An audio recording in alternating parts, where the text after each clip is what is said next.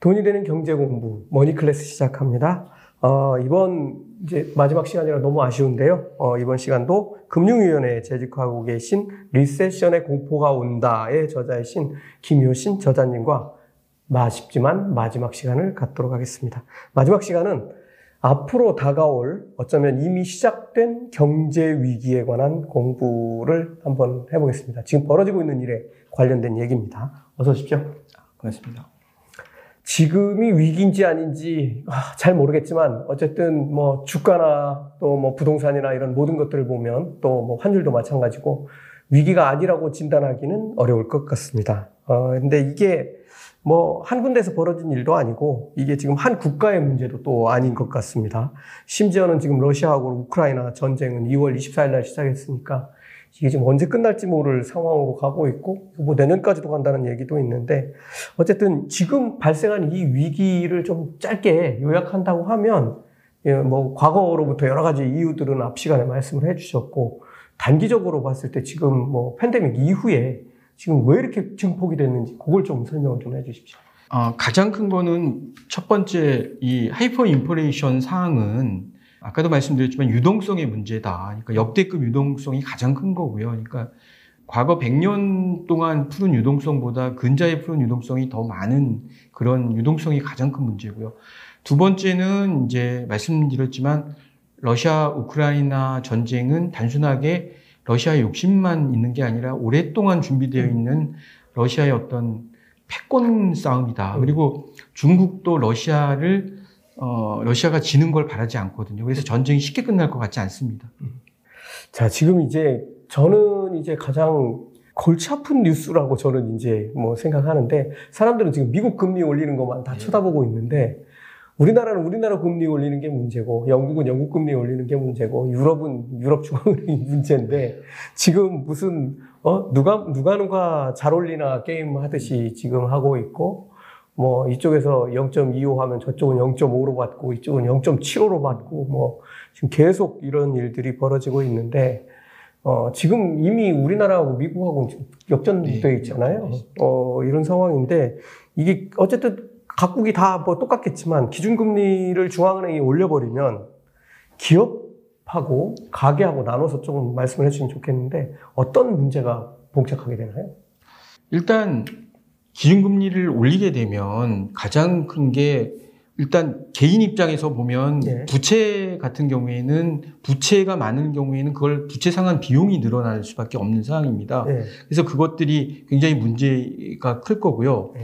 또 하나 기업 같은 경우는 문제가 뭐냐면 어, 신규 투자라던가 기존에 만약에 자산에 어, 투자됐던 뭐 시설 투자나 이런 거에 대한 부채가 있으면 역시 또 금리가 올라가기 때문에 어 굉장히 어려운 상황이 되고요. 그러다 보니 보니까 결국은 어 투자도 신규 투자도 굉장히 수축이 되고 또 어, 신용이 경색이 오다 보니까 예. 돈도 잘 돌지도 못하는 통화도 수축이 되는 상황이고요. 네.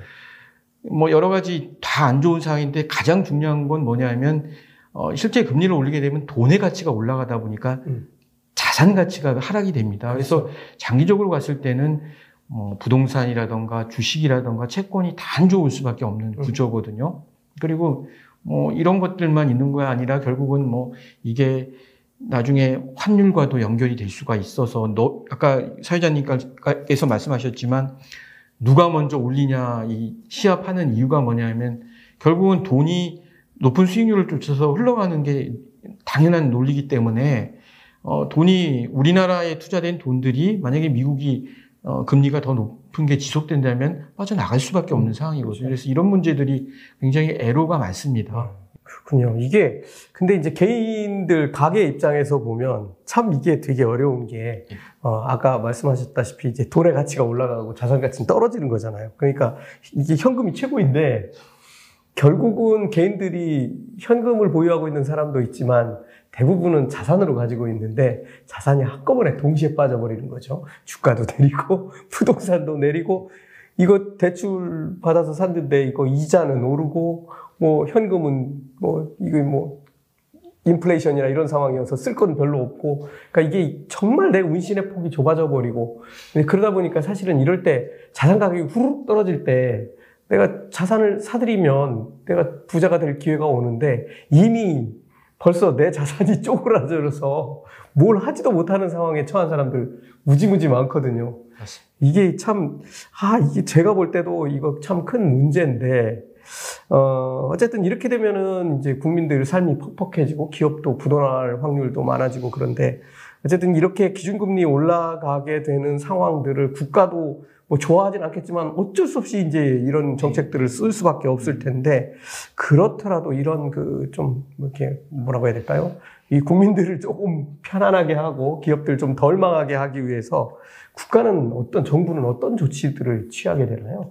국가도 사실 뭐 개인과 아까 제가 말씀드렸지만 리스크 관리가 되게 중요하다고 보여지거든요. 그래서 개인도 말씀하셨지만 그 자산에 대한 조정 부분도 리스크를 보통 식별할 때 어떻게 하냐면 자산에 대해서 위험성을 현재 시점으로 실제 어, 자산을 쭉 나열하시고 음. 그게 자산 가치가 구입 가격에 비해서 현재 떨어져 있는 가격이 얼마인지를 확인하신 다음에 또 미래의 자산의 어떤 가치까지도 생각을 해서 분석을 하셔야 되거든요. 리스크를 나열해서 쭉 분석을 해서 그리고 그 중에 어, 가장 위험이 높은 우선순위도 정하셔야 됩니다. 네. 그러니까 정해서 내가 갖고 갈 거, 또 이거는 도저히 견디지 못하는 부분들, 이런 거를 우선순위도 정하시고, 부채도 마찬가지입니다. 부채 부분도 어, 자산도 아까도 말, 말, 말씀드렸지만 자산이라는 특징이 자산의 특정성이라는 부분이 있거든요. 쉽게 현물화가 불가능하고 현, 어, 돈으로 교환이 못 가능한 특징이 있잖아요. 그렇다고 뭐 부동산도 마찬가지잖아요. 그런 문제가 있기 때문에 그러면 일정 부분은 자산을 손해를 보면서 팔아야 되는 부분도 문제도 분명히 존재하기 때문에 그 분석할 때는 그 손해에 대한 것까지 다 계산을 하셔야 됩니다. 그리고 제가 그 리스크 분석을 하라는 얘기는 단순한 이걸 나열하고 어, 어 자산이나 부채만 가지고 한 게 아니라 실제 현재로 환산했을 때 정확한 손실률을 계산하셔야 되거든요. 금액으로. 예. 금액을 계속 관리를 하셔야 됩니다. 그래서 그 대책에 관련돼서 어떤 건 매각하거나 현상 유지하거나 뭐 이렇게 하실 때도 우선순위를 정, 정하셔야 돼요.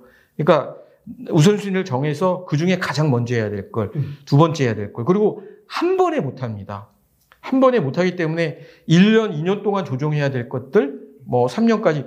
어, 제가 보기엔 요번에 이 경기 침체 사항은 1, 2년에 끝날 문제는 아니로 보여지거든요. 음. 최소한 20, 24년까지는 갈 사항이기 때문에 그때까지 큰 그림으로 보셔서 그런 걸 어, 리스크를 분석하고 식별하고 평가를 해서 개선 대책을 하셔야 되고 또 하나 개인이 제일 중요한 게 뭐냐면 개인은 인지 함정이랑 확증 편향이라는 음. 문제가 갖고 있어가지고 예. 누구나 고점을 맨날 생각하니까 뭐, 뭐, 뭐 맞아요. 버리거든요. 나는 이때 샀는데 그러시기 때문에 꼭 오를 것만 같고 계속 떨어지진 않고 그래서 항상 리스크를 식별하고 분석하고 평가할 때는 피어 리뷰라는 표현을 쓰거든요. 동료 리뷰가 굉장히 중요합니다. 그래서 동료랑 같이 서로 거를 봐주는 형태라던가 이게 굉장히 중요합니다. 그래서 정보도 마찬가지입니다. 정보도 그 리스크를 식별하고 분석하는 그 조직이 만들어져야 될 것 같고요.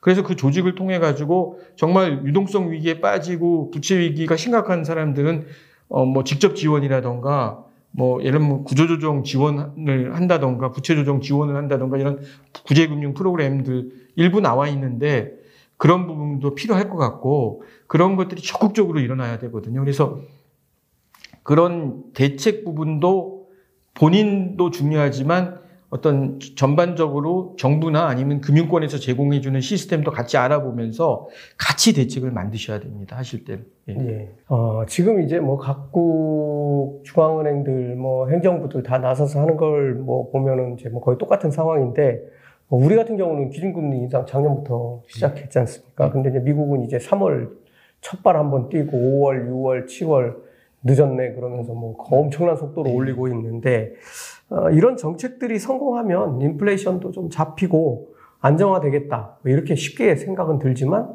나타나는 지표를 보면 아직도 미국은 고점을 지난 거야, 안 지난 거야 하고 있는 그런 상황이고, 뭐 내일 모레 미국은 이제 소비자 물가 지수 발표하는데, 뭐 물가 지수는 조금 빠질 것 같지만, 뭐 근원 소비자 물가 지수는 어림도 없네. 뭐 지금 이런 상황들 네.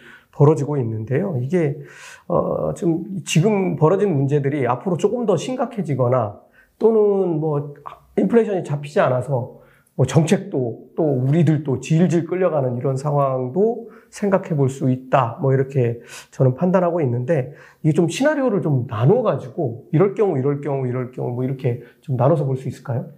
아, 네. 이제 좀 말씀드리고 싶은 부분은 보통 이제 인플레이션 시기에 금리를 올려서 어 인플레이션을 잡는데 통상 17개월에서 3년 정도 걸립니다. 그러니까 단순하게 뭐 6개월 동안 인플레이션 올, 잡기 위해서 금리 올렸다고 잡히지 않고 역, 역대로 미국에서 최소한 1년 이상, 17개월 가까이 짧아도 그 정도 걸렸다. 길게는 3년까지 걸린 적이 네. 있습니다. 그러니까, 그러니까 쉽게 그리, 그렇다고 해서 그 상태에서 바로 경기 침체는 또 안 옵니다. 음. 고 최대로 올려서 올린 상태에서 인플, 경기 침체는 1, 2년 또 있다가 오, 오거든요. 네. 오, 오, 오기 때문에 그래서 여기 그래프를 한번 보시면 요 그래프에서 요 금리 인상을 해놓고 요 침체 요 네. 유지되는 상태 이후에 떨어지잖아요. 네. 경기 침체가 네. 온. 똑같은. 똑같은 패턴입니다. 네. 다 그냥 그대로 금리를 올린다고 해서 바로 어 뭐야 쭉 경기가 어, 뭐냐 이렇게 완화되고 이렇게 연착륙되는 게 아니고 실질적으로 침체가 오는 기간은 또 어느 정도 어, 나름대로 경직성을 유지를 하다가 쫙 빠지는 그러니까 형태가 뭐뚝 떨어져 버리는 예 그런 형태이기 때문에 제가 말씀드리고 싶은 부분은 이건 굉장히 장기 싸움이다. 음.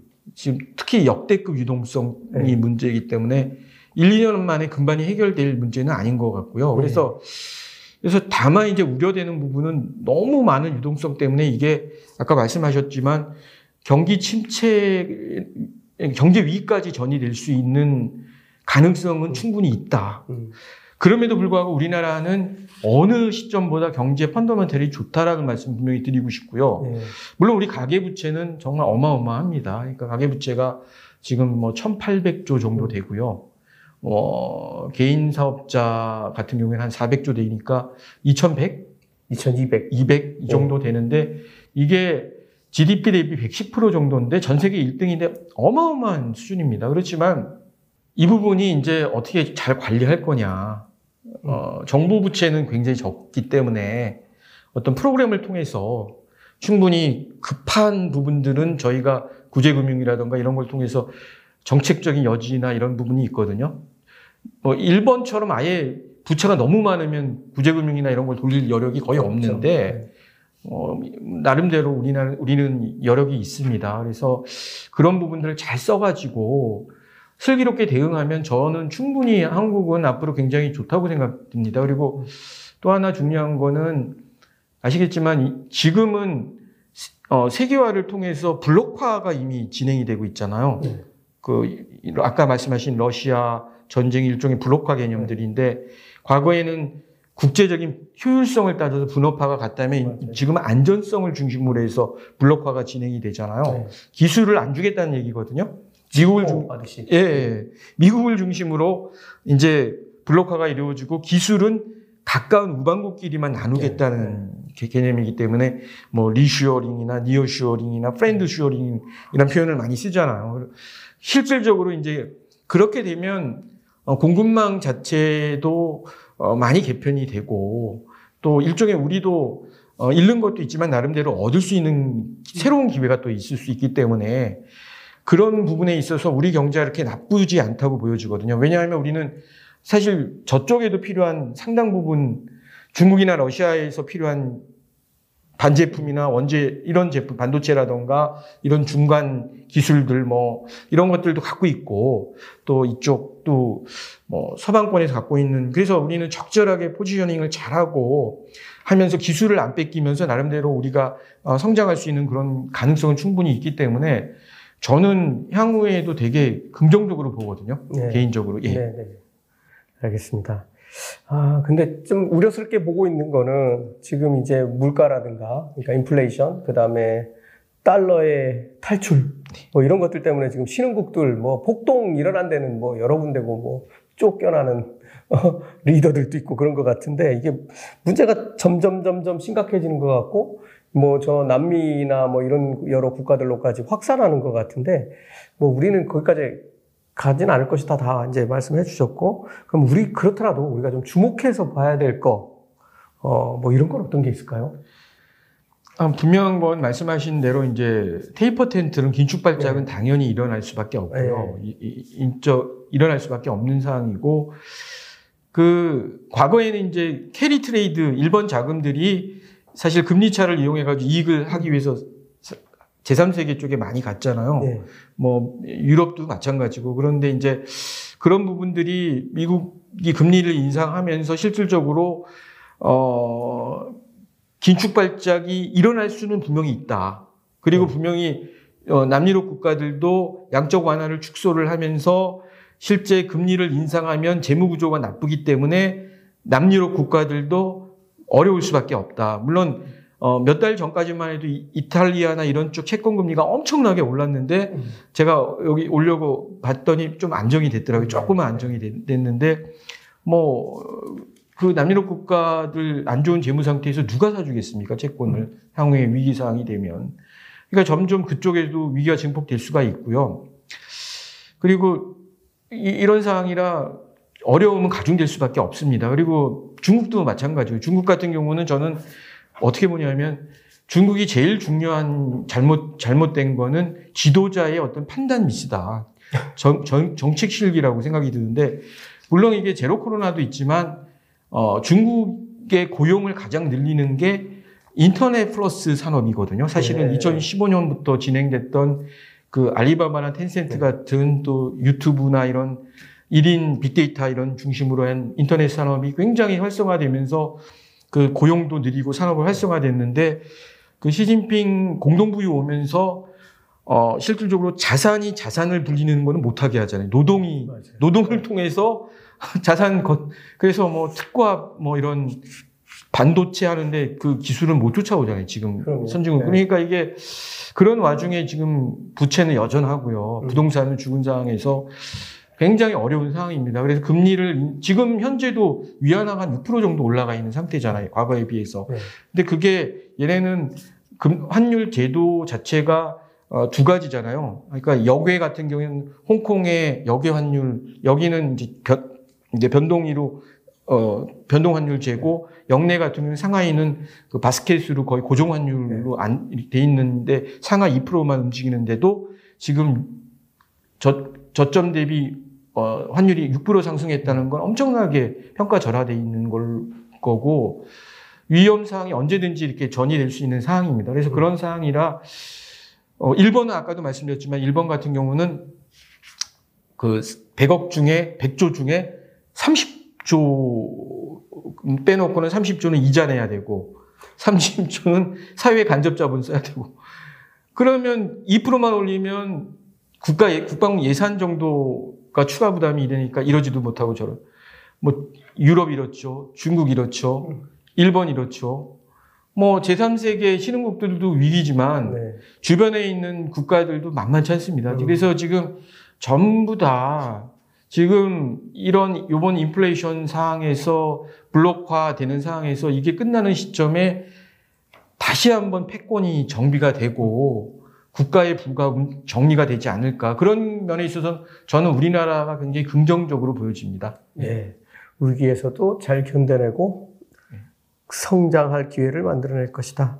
우리 마지막으로 질문 하나만 더 드리겠습니다. 네. 이거 다들 뭐 관심사인데 이뭐 매일 달라지고 어 뭐 발표되는 뭐 투자은행 또는 뭐 정부 다 다른 얘기들만 하고 있는데 어 저자님께 마지막으로 하나 여쭙고 싶은 건 이게 뭐 어떻게 될지는 아직 진행 중인 거라서 확언할 수는 없지만 이게 경제 위기가 조금 제가 볼 때는 그냥 대충 지나가지는 않을 것 같은 그런 감이 좀 오는데 이게 경제 위기가 크고 좀 깊게 온다면 어 뭐 미국을 중심으로 해서 뭐 전 세계 하나로 다 연결되어 있는 거나 마찬가지인데 이게 어 심각해지는 때는 언제쯤으로 보시고 이게 그래도 마무리 수순에 들어갈 때는 언제쯤으로 보십니까?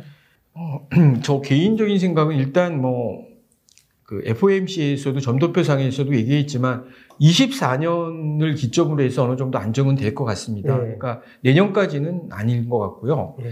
그래서 실질적으로 저희가 어 저도 이제 시나리오 책에서 얘기를 세 가지 네. 형태로 얘기를 했는데 첫 번째는 뭐 금리가 미국이 연준이 어 현재 역대급 유동성을 잡기 위해선 기본적으로 5% 음. 이상을 해야지만 잡을 수 있다. 그렇게 네. 되면 결국은 어 우리나라 같은 경우에는 IMF 정도까지는 안 되더라도 음. 뭐 재무 구조가 나쁜 어 기업이라던가 일부 제2금융권 예. 들 위주로 어, 부도가 나면서 신용이 신용 어쨌든. 스프레드가 확장이 네. 되고 어, 통화가 수축이 되면서 경제 위기에 아주 약한 수준으로 전이될 확률은 분명히 있다라는 네. 음, 거고요. 그게 뭐 IMF처럼 크게 음. 충격 주지는 않지만 네. 나름대로 위기는 어, 올 수 있다. 그게 이- 뭐 저는 24년도 정도는 보고요. 어, 그렇지 않고 이5% 밑에서 비슷하게 유지된다 그러면 음. 이 스태그플레이션 형태는 당분간 갈, 갈 거다. 미국도 이런 얘기까지 하잖아요. 아예 목표 인플레이션을 2%보다 한 4, 5% 올리자 지금 아예. 어, 제가 지금 아마 이거 잡다 잡다 결국은 아 이거 더 이상 못 올려 그렇게 되면 예. 그냥 미국은 뭐 4% 인플레이션을 네. 기본으로 깔자 이렇게 예. 될것 같은데 예. 뭐 우리 사회자님 말씀하신 대로 맞습니다. 미국도 지금 그런 상황이거든요. 그래서 근데 이제 그게 뭐 아, 아시겠지만 우리가 기준금리를 계산할 때 가장 쓰는 방법이 뭐냐 하면 실제 직전 금리에다 경제 성장률이랑 인플레이션 갭을 반영을 하, 는 거거든요. 그런데 기본적으로 4%가 된다는 거는 인, 인플레이션을 어느 정도 인정을 한다는 얘기예요. 인플레이션을 고정 인플레이션을 인정한다는 건데 그 인플레이션이 통상 저금리 상태에서 저희가 거의 저물가 상황에서만 그대로 살아왔는데 실제 4% 선에서 유지 5% 된- 4% 5% 된다 그러면 뭐 어, 거의 경제 성장을 선진국에서는 4%까지 하기가 굉장히 어려운 상황이거든요. 우리도 뭐 3% 이런 이런 상황인데 그러면 성장이 거의 엄- 정체가 된다는 상태이기 때문에 실질적으로 성장이 없는 상태에서 금리만 그 인플레이션만 인플레이션만. 오르는 상태이기 때문에 정말 경제가 거의 뭐 저, 저 레닌이 얘기한 정말 자본주의 시스템을 정말 효과적으로 붕괴시키는 효과적으로 예. 붕괴시키는 이렇게 붕괴시키는 어떤 효과로 작용할 수 있을 정도로 굉장히 어려워질 수밖에 없다라는 그래서 그- 그런 얘기도 분명히 있지만 구- 궁극적으로 잡, 잡아야 되고 역대로 다 잡아왔다. 그렇죠. 예, 안 잡은 적은 없다 인플레이션. 음. 그건 분명하고요. 그, 그리고 또 알아야 될 거는 이런 인플레이션만 잡히면 어떤 상황이라도 경기를 살리는 건 금방 살리, 살립니다. 풀면 되지. 쫙 올라갑니다. 그러니까 이때는 뭐 종목이 필요 없습니다. 종목도 필요 없고. 종목이 필요 없고 자산 위치도 필요 없고 음, 그렇죠. 미래 성장 가능성도 필요 없고 그냥 음. 사시면 됩니다. 그러니까 그런 기회는 분명히 옵니다.